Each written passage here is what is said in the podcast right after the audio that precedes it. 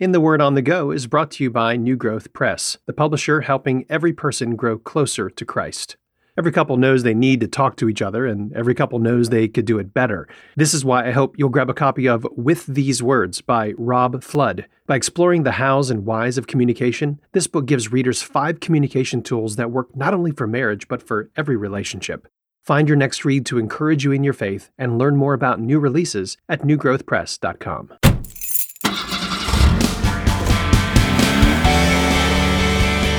This is In the Word on the Go, the podcast where we look at one verse from God's Word for 10 minutes of your day.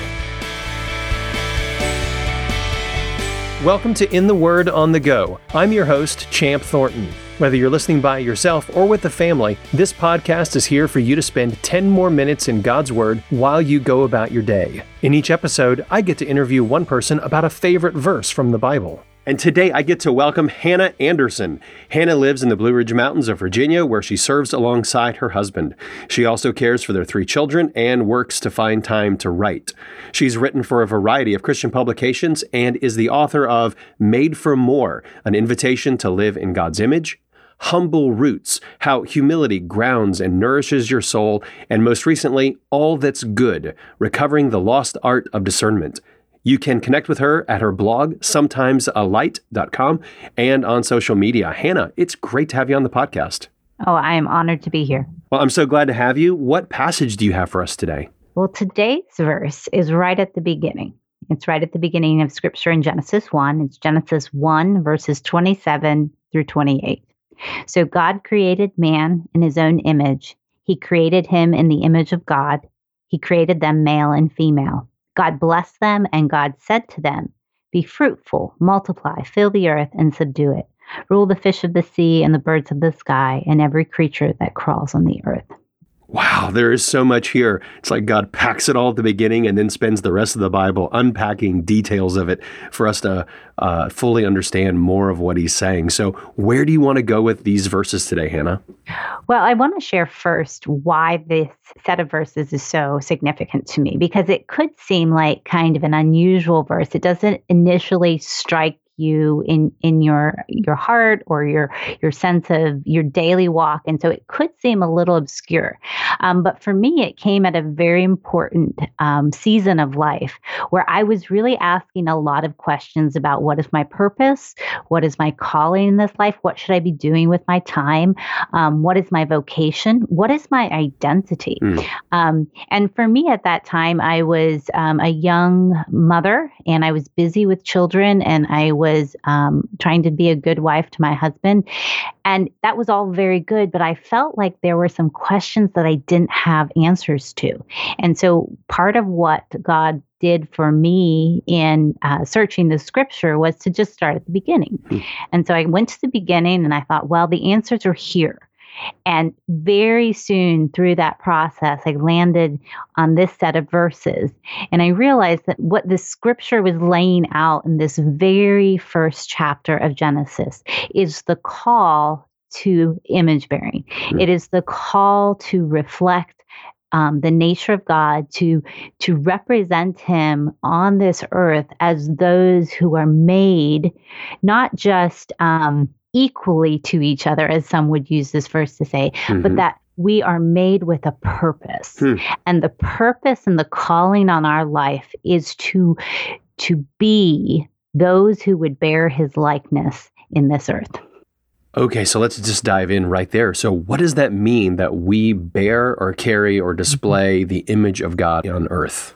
Right, because it can be hard to see if you're not familiar with the constructs of this passage. And mm-hmm. one of the ways that we miss this is we're not as familiar with the language of image. Mm-hmm. Uh, we might think of a reflection or an image in a mirror, and and it is that. It is kind of this reflection of God's nature. Mm-hmm. But more than that, it's the idea of what a sovereign would do or a king would do who had a great empire, and there would be representation of him throughout the empire to show his power and reign and authority.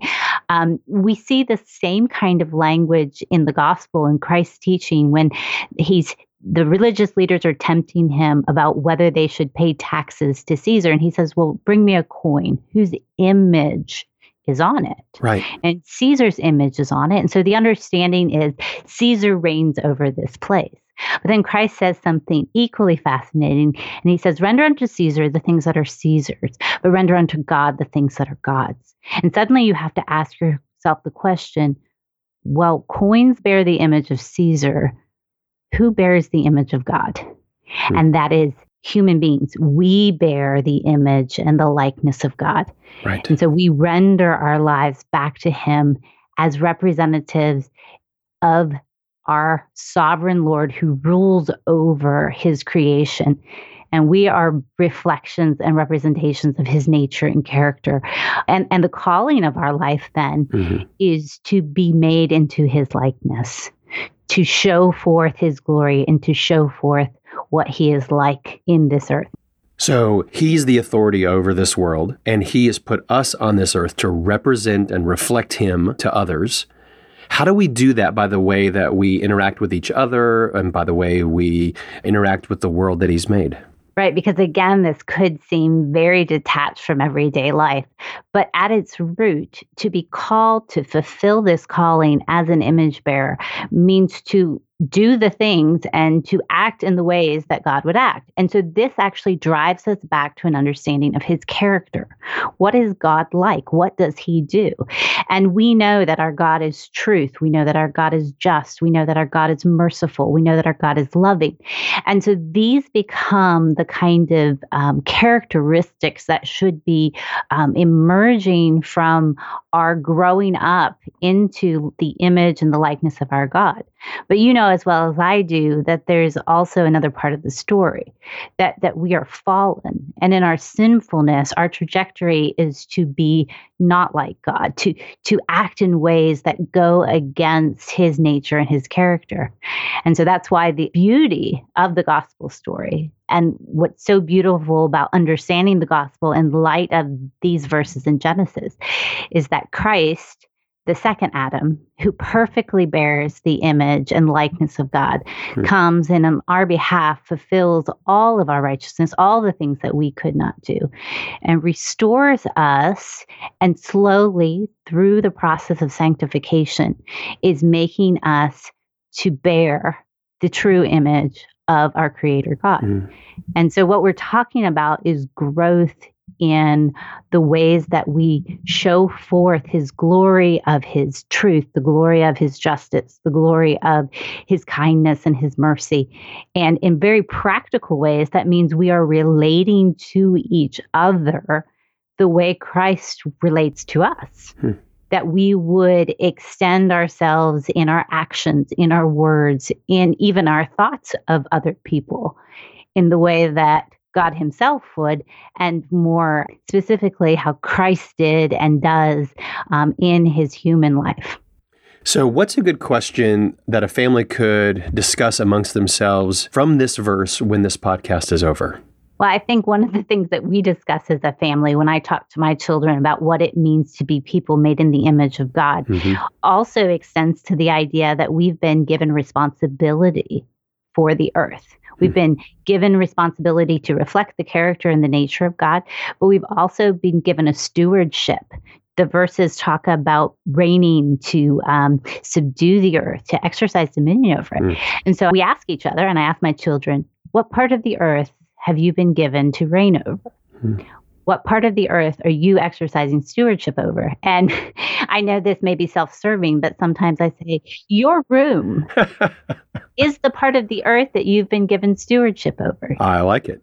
Your homework, your schoolwork.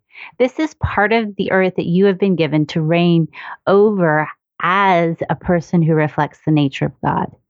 And it's not just in your interpersonal relationships, it's also how are you stewarding the task and the work as a person who reflects the nature of God in your work as well. So so we try to bring it down really close to mm-hmm. What would it mean for us to act the way God would act, even if it's just over our room or the dishes or the housework because all of those things fall under the call to rule and reign over the earth as those who bear um, the nature of God. Well, that's so good. Hannah, once again, it's been great having you on the podcast. Thank you for sharing about Genesis chapter 1, verses 27 and 28. Would you just take a moment and pray these verses for all of us? Heavenly Father, we can only come to you with humble hearts and grateful hearts that you would, in your kindness, call us into your life and the glory of who you are, that you would make a way for us through your Son to be restored to what you have called us to as your image bearers. That in Christ, um, we are made alive again and we are made like him in his grace and justice and truth in all the ways that we are called to reflect your nature. We pray for forgiveness when we fail, when we are not as you have made us and called us to be. Thank you for the glory that you shine throughout all of your creation and that you have bestowed upon those who bear your image. And we ask this in your Son's name. Amen. Thanks for listening to In the Word on the Go. This episode is brought to you by New Growth Press, which aims to bring gospel centered resources to every church and home. For more information about this podcast or to listen to past episodes, visit wordonthego.net.